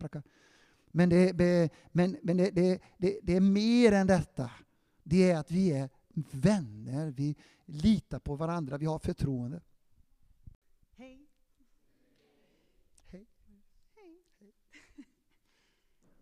Discípulo ele precisa é, saber que é amado. Det är väldigt viktigt att lärjungen vet om att han är älskad. Ele não é uma tarefa ou uma responsabilidade que eu tenho. Han är inte bara ett ansvar eller en plikt som jag har. Ele é importante para mim. Han är viktig för mig. A vida dele é importante para mim. Hans liv är viktig för mig. E quando eu falo com ele, quando eu reparto a palavra, reparto a minha experiência, När jag talar med honom, när jag delar min erfarenhet, när jag delar ordet. é porque eu quero o melhor para ele. Jag vill hans bästa. Eu quero que ele seja semelhante a Jesus. Jag vill att hon eller han eller henne ska bli Jesu avbild, ska bli lik Jesus. Eu quero dar o melhor que eu tenho para ele, porque eu o amo. Jag vill ge det bästa jag har, för jag älskar honom. Então, muitas vezes, nós não expressamos amor ao discípulo. Eh, Många gånger så uttrycker vi inte denna kärlek som behövs då för lärjungen. E. Och han kanske känner sig bara som en uppgift eller eh, ett ansvar bara som vi har en plikt. Eller det är kanske så det fungerar här i denna församlingen, här att alla ska ha en handledare och då har jag, har jag fallit på denna lotten här. Då. Um. Det är viktigt att vi konquistar, erövrar. Ja. Det. Jättebra. Du får gärna fortsätta. Har ni sett vilken frisyr? Ka, by Karina. Ja. Har ni sett min frisyr? By Karina. Ja. Ja, ja, jag hade bestämt att jag skulle ge lite reklam igår. Marta sa här, älska. Vi kan ta det här direkt. Älska de som vi hjälper. Johannes 13, 34, 35. Vem vill läsa för mig? Och det är klart, allt här ingår i detta ordet älska. Alla andra saker som vi säger också går ju in i detta. Johannes 13, 34, 35. Personlig relation i kärlek. Som Marta sa så väl, det är inte en uppgift bara, en plikt, ett ansvar. Att människorna säger bara vi ska klara av här, eh, en halvtimme så är det borta. Eh, när, när den kommer eller eh, kommer hem känner sig otrevligt. Vi gör, vad säger karafea. Vi gör ett dåligt ansikte, vi gör grimaser. Jag har inte bokat idag. I kärlek. Även när, när vissa tider lite, vad säger man på svenska, trevliga eller inte helt schematiserade i vår svenskhet. Det är samma som med barn. Allt detta som vi går in här med handledare, uppgift är ju våra, vi som föräldrars uppgift. I samma fortsättning här, att lära känna. Du kan öppna Johannes 10. Det finns flera verser där, men du kan ta 14. Johannes 10, 14. Amen. Amen. Lära känna. Det kanske är viktigt att du hälsar på hans hem, hans familj, ser hur han uppför sig hemma med sina föräldrar eller sina syskon. Hans arbete, hans jobb. Förstår vi? Vad han heter, var han bor. Ja, nej, jag skojar inte. Hans mobil, hans telefon, hans WhatsApp, hans telegram, hans signal. Ja. Att vi lär känna. Nu skrattar vi, för oss är det helt självklart, men vi talar i en församling med 300-400 personer där jag är ensam pastor. Tror du att en eller två kan herda 300 och veta namn, var de bor, vem de är gifta med, vad heter deras barn? Det är bara genom lärjungaskap det går att tillämpa Johannes 10. Bara. Det finns inga megachurch som kan göra detta. Det är säkert. Därför är detta så dyrbart. Nära, djupa, älsk, kärleksfulla relationer. Är det okej? Okay? Lära känna. Vi talar nu om tonåringar eller ungdomar. Vill du känna en ungdom eller tonåring, hur ser hans rum ut? Det speglar mycket. Vill du hjälpa honom? Ibland vill ungdomarna förvandla världen. Jag brukar säga, börja med ditt rum. Städa det först. Eller hur? De är så radikala ungdomarna, tonåringarna. Kom an, hjälp mig här att klippa gräset. Ordna upp garaget. Måla stugan, eller hur Sören? Underbart! Tvätta kläder, dammsuga. Jag talar om praktiska saker. Lära sig att tjäna, ta av bordet, diska. Om du har en lärling och du ser, jag hade många sådana, han var alltid sist. Han satt alltid med gitarren och spelade. Han var alltid sist att hjälpa att diska. Han reste sig aldrig för att hjälpa att ta bort stolarna. Han bara lydde på kommando. Kom an grabben, det är din tur nu. Ah, jag trodde jag var så andlig här. Bara lovsång. Det var inte Mikael, inte Sami heller. Vi får hjälpa dem att lära känna dem. Hur svarar de sina föräldrar? Om du är på en måltid hemma, du ser direkt. Hur är deras relation med deras syskon? Bråkar de hela tiden? Tjatar de på varandra? Är de fulla av kärlek? Aj, kom an syrran, jag vill bara välsigna dig. Jag tar av bordet, nej du inte göra det. Det är ju självklart med alla lärjungar. Ja, ja. Lära känna dem. En punkt till här. Jag har ändrat min... Det femte som man kan ha här också. Ära. Eller hedra. Vi kan ta Johannes 12, tror jag det är, 26 om inte jag minns fel. Bara kolla här. Vem vill läsa för mig? Mm. Johannes 12, 26. Där jag är vill jag att ni ska vara, säger Jesus. Och den som tjänar mig skall Gud Fadern också. Vad står det där? Halleluja. Och han skall, och jag skall hedra, jag skall ära honom, står det. Amen. Låt mig göra en sak. Jag tänkte, jag har fått hjälp av Sofia här. I Brasilien är det Valentins Day idag. Dia dos Namorados. Och jag ville hedra en av mina första lärjungar. Som heter Marta. Vägg, vägg. Yeah. Kom du ihåg? Vi är gifta i 35 år. Och vara gift med mig, det är inte någon lätt sak. Det är hårt arbete för Gud och för henne. Men hon är en av mina första lärjungar.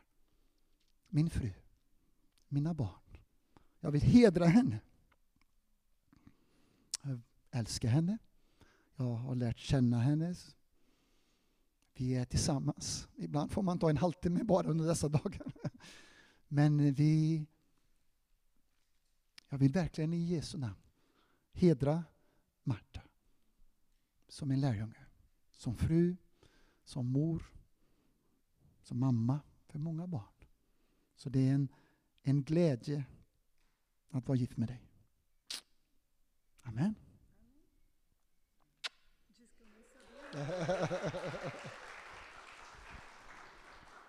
Hon visste inte om någonting, det var överraskning och Sofia hjälpte mig med sommarblommor här. Tack så mycket. Jag skrev här den sjätte B för dina lärjungar. Kolosserbrevet, kolla vilket verb det är. Kolosserbrevet 1, 7 framöver tror jag det är. Be för dina lärjungar. Vi kan ta 9 till 12. Kolosserbrevet 1. Alla breven börjar med bön för lärjungarna som Paulus ber för. För denna skull, säger han, ber jag, jag böjer mina knän.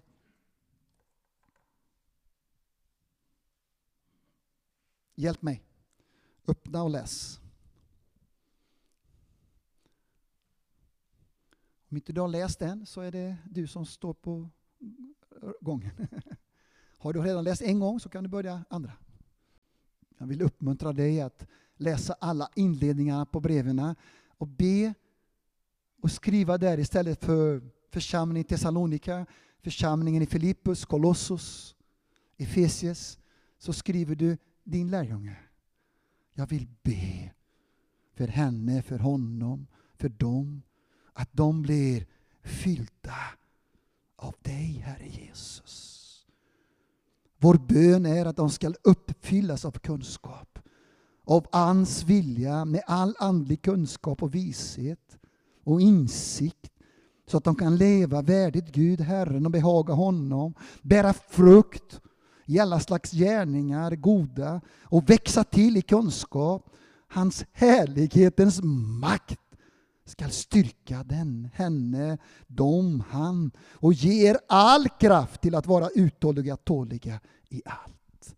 Jag prisar, jag tackar dig. Tror du vi behöver be för våra lärjungar? Det är vår uppgift. Ja. Jag tror att det är här som allting börjar. É conversando com Deus. Att vi talas, vi samtalar med Gud. Porque o discípulo é dele, é do Senhor. För lärjungen tillhör Gud, han är Guds lärjunge. E quando eu converso com Deus och när jag då samtalar med Gud sobre a vida do, do meu discípulo, angående den lärjunge som jag handleder, eu recebo de Deus a direção que eu preciso. Jag får den direktiv, den riktning från Gud som jag behöver. Eu recebo de Deus que conhece o coração do meu discípulo, o que ele necessita. Jag får ifrån Gud, Herren, genom helige Ande då, eh, för han känner lärjungens hjärta, så han kan visa och ge vad lärjungen tänker och har. É mais do que dizer várias coisas a Deus sobre o discípulo. Det är mer än att bara säga vissa saker eh, angående om lärjungen. Mas é saber o que Deus quer mm. fazer na vida do meu discípulo. Men det är få veta ifrån Gud vad, vad Gud talar och säger om denna lärjungen. E para isso eu necessito ser amiga de Deus. Och för detta behöver jag också vara vän med Gud. Eu preciso gastar tempo com ele. Jag behöver ta tid att vara med honom, med Herren. Entendam bem. Förstå rätt. É, ler a palavra, orar todos os dias é, é precioso, é necessário. Detta att uh, läsa ordet och ta tid i bön, detta är nödvändigt. Mas ser amigo de Deus e conversar com Ele é mais do que ler e orar. Men att vara vän med Herren, det är mera det är djupare än bara ordet och bönen. E och han. Och han inbjuder oss då till denna platsen. Amen. Halleluja. Vi kan ta här sju instruera eller undervisa. Vem vill läsa andra Timoteus 2.2? Det ansvar som vi har, att allt vad vi har fått i Guds ord, det ska vi också förmedla till andra som är trofasta och pålitliga. Lärjungar som också vill följa Guds syfte och rådslut. Och de ska vi då förmedla, vi ska instruera och vi ska undervisa. Apostlagärningarna 2027, Paulus säger så här, jag har undervisat er allt om Guds syfte och rådslut, om inte jag minns fel. Är det någon som kan läsa? Apostlagärningarna 2027. Halleluja! Hela Guds vilja och plan. Det är inte lite. Men det vi har fått, det undervisar vi om. Porten till Guds rike, vägen, målet, att vara lärjungar. Vi går in i olika områden i familjen, olika roller och uppgifter, vårt ansvar, helgelse, frälsningen, dopet i den helige Ande. Vi går in i finans, vi går in i äktenskap, vi går in i det sexuella med ordet. Inte vad vi själva tänker och tycker, utan Guds ord, Guds syfte, Guds rådslut. Vad han vill undervisa om. Eh, nio är väldigt viktigt också. När vi instruerar, när vi undervisar och vi uppmuntrar. Det är någonting som behöver både barn och lärjungar hela tiden. Att uppmuntra första Thessalonikerbrevet 5.11.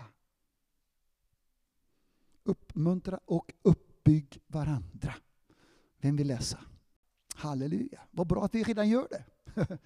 Men hur viktigt det är att med lärjungarna, med barnen, med småbarnen, med större barn också. Jag tror vi alla, en av dem, i alla fall för min del, kärlekens språk, de där fem olika språken i kärleken. För mig är det väldigt viktigt. Bekräftelse, uppmuntran. Jag vet inte, har du detta också? Även om inte det är det speciella uttrycket som vi kanske har i kärlekens språk, så vet jag att alla vi behöver uppmuntran. Okej? Okay? Instruera, uppmuntra, halleluja, undervisa, be. Allt detta är vårt ansvar. Och klart, för att kunna instruera och undervisa så måste vi själva göra vårt hemläxa. Det går inte bara att andra undervisar. Vi själva vill bli grundade i ordet. Få en fast grund. Så att vi kan undervisa alla dessa saker. Jag kommer ihåg när Mikael började undervisa. Kan, du kan komma själv om du vill vittna. Men kom an, kom an, kom an. En av sina första lärjungar som skulle föra till frälsning. Och jag hjälpte honom då i detta och med andedopet uppmana. Amen. Uppmuntra, uppmana. Det är lite starkare. Det är det uppåt. Men vi manar då att göra rätt. Detta här kommer att bli fel. Om du fortsätter med dessa attityder och, och olydnad till Guds ord så kommer det inte gå rätt. Det kan vara också det. Ja, förmana, uppmana. Det är mer än uppmuntra. Men jag tog, försökte göra denna ordningen så man förstår. Det nästa ord är ju ja, är också tillrättavisa. Det är faktiskt bibliskt biblisk också. Att vi tillrättavisar. Första Thessalonikerbrevet 5, Första Thessalonikerbrevet 5, 14. Om det är någon som är i oordnat liv, står det. I oordning. Vem kan läsa för mig? Första Thessalonikerbrevet 5, 14. Okej. Okay. Man får se och urskilja som inte man gör fel här. De missmodiga tillrättavisar man. Utan det står att man uppmuntrar. Men de som lever inte ordentligt. Det är någonting oreda i deras liv. Ekonomi, relation, orenhet. Det kan vara vad som helst. Då får vi kalla närma för att både uppmuntra, men tillrättavisa, uppmana och ibland till och med fostra. Om du läser Hebreerbrevet 12, eh, ifrån vers där 5 framöver, så står det att vi som föräldrar tillrättavisar och vi fostrar våra egna barn det bästa som vi klarar av. Ibland är vi för slappa, ibland är vi omissa eller passiva och ibland tar, går vi över att vi blir för starka. Men Gud vill att vi i den helige Ande också om det behövs sätter gränser och låter Gud fostra de andliga lärjungarna också. Hebreerbrevet kan, vi, kan du bara skriva upp här så kan vi gå upp. Kan du gå in i detta sen. Men det är faktiskt även i Sverige är det i Bibeln, svenska Bibeln, att inte bara uppmuntra, förmana eller uppmana, tillrättavisa och också då låta Gud genom sitt ord eller på andra sätt också fostra genom olika situationer och prövningar vad Gud vill göra. Jag fortsätter här. Eh, jag skrev här 12, nu är vi 13 här redan. Ge våra liv. Igen Johannes 10. Den gode herden säger Jesus, jag är den gode herden och jag ger mina liv. Jag skrev till också en text här på andra Korintierbrevet eh, 12.15. Den kan jag be någon öppna här. Andra Korintierbrevet 12.15. Paulus säger, för den skull vill jag uppoffra mig. Vem läser? Halleluja. Jag vill offra mig och ännu mera uppoffra mig. Många gånger vår tid, vår bekvämlighet, vår privacitet, vår komfortzon i våra hem eller vår tid eller vår energi. Allt detta, många gånger får vi ge vårt liv, vår tid och vår prioritering till de människor Gud har lagt eller satt tillsammans med oss. Och det fjortonde då, det är att vara i allt detta exempel på att också leva Guds liv. Johannes eh, 13 tror jag det är. Och det står där, tror det är 13, 14, att också eh, vara modeller i detta. Jesus säger att jag på samma sätt, jag också är Herre och Mästare, säger han, men jag är exempel, jag har givit er exempel för att också på samma sätt välsigna, betjäna och tvätta varandras fötter. Johannes 13 och vers 15. Jag har gett ett exempel. Om du ser allt detta tips så kanske man blir nervös. Och igen kommer denna känsla, det här klarar jag aldrig av. Men glöm inte att i allt detta så är vi, beräknar vi med Guds resurser. Med Guds, all hans energi och kraft och enorma nåd för att vi ska utföra detta verket. Öppna med mig Kolosserbrevet 1, 27-29. Och vi avslutar snart. Klockan är nio nu. Blev detta klart?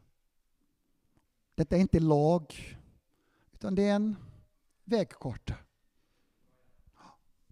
Utan på något sätt tunghet. Öppna med mig Kolosserbrevet 1. Många gånger har du hört mig undervisa om detta. Hans närvaro, hans kraft och hans syfte. Kolosserbrevet 1, 27. Kristus i oss och Kristus mitt ibland oss. Härlighetens hopp. Honom predikar vi. Det är Jesus vi predikar. Genom att förmana, kommer detta ordet igen här, varje människa. Och vi undervisar varje människa med all vishet för att ställa fram varje människa som fullkomlig i Kristus Jesus. För detta målet arbetar och kämpar. Och jag vill ge en liten paus här. För detta arbete och kämp, eh, att kämpa, det vet vi svenskar mycket till. Och ibland arbetar vi ut oss. När vi gör det i egen kraft. Men lyssna noga, jag vill inte att du går hem ikväll frustration, modlöshet, eh, otro, utan jag vill kasta bort dessa saker och onda andemakter för att i ditt liv föda in tro. Paulus säger, för detta arbete jag kämpar jag. Men jag vill fortsätta. Lyssna noga nu, lyssna noga. Genom i hans kraft som verkar mäktigt i mig. Genom hans kraft, energia, övernaturlig kraft. Genom hans kraft som verkar, verkar igen, energio. Vara effektiv. Genom hans mäktiga kraft, eller mäktig, dynamos.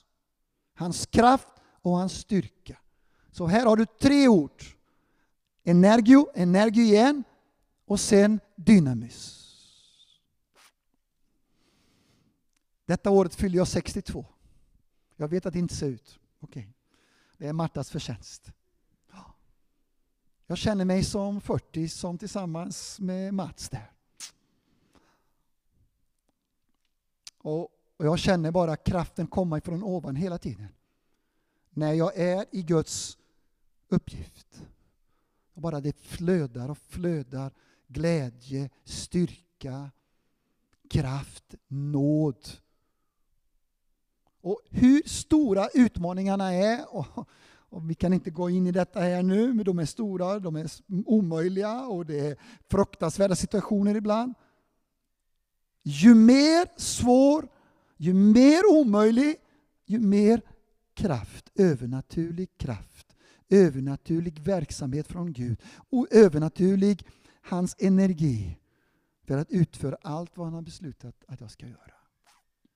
Denna kraft är inte bara till mig. Denna kraft är till dig. Med de barnen du har, med allt arbete du har, med allt ansvar du har. Denna kraften är tillgänglig till var och en av oss. Det är du som tittar på ända tills nu på zoomen här. Hans kraft som verkar mäktigt i var och en av oss. För detta målet, när vi är målinriktade på att göra lärjungar, så säger Herren, jag är med dig. Räkna med mig. Kom an, jag går, jag är med dig. Under, mirakel, övernaturligt, änglar, syner, visioner, jordskalv, jordbävningar, bojor, dörrar, sönder, Jag gör allt. Men jag behöver att du börjar gå. Och när du gör det så kommer min kraft. Min övernaturliga uppståndelsens kraft skall verka i dig. Så all tvivel, all utmattninghet, all svaghet, all utbrändhet i Jesu namn välsignar jag dig med en förståelse, med en, en tro att ta till dig, gripa fast. Herre, jag vill göra detta i din underbara mäktiga, härliga, fantastiska, övernaturliga atomkraft som verkar i Kristus Jesus, han som bor i mig och emellan oss i detta. Kan vi resa oss upp? Och vill du lyfta händerna med mig? Lyft båda om du vill. Om du är hemma också, du kan resa dig från soffan där och bara lyfta händerna och bara börja tala i tungor och bara förnimma den kraften som kommer ifrån ovan. För detta målet att vara handledare, att hjälpa, välsigna människor, att ge ditt liv i den fantastiska uppgiften och privilegium att välsigna andra människor. Bli styrkt i hans underbara, väldiga, härliga kraft som är tillgänglig för var och en av oss när vi går in i denna tjänsten. Oh,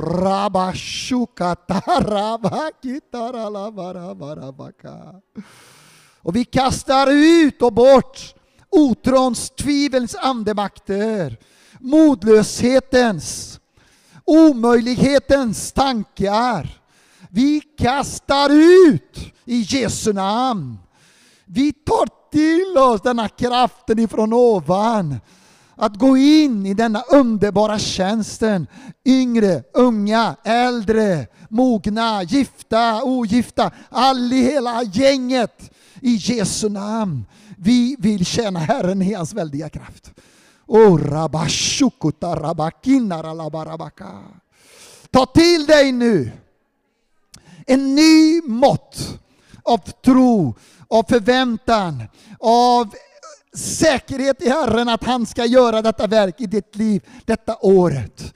Han ska ge dig människor, han ska ge dig att vinna människor, han ska ge dig att vägleda människor till frälsning, till dopet, till fylla av helig ande för att göra lärjungar, forma dessa lärjungar.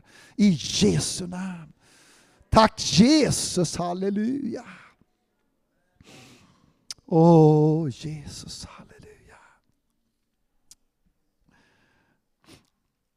Det är självklart för att du ska hjälpa någon så måste den lärjungen också vilja.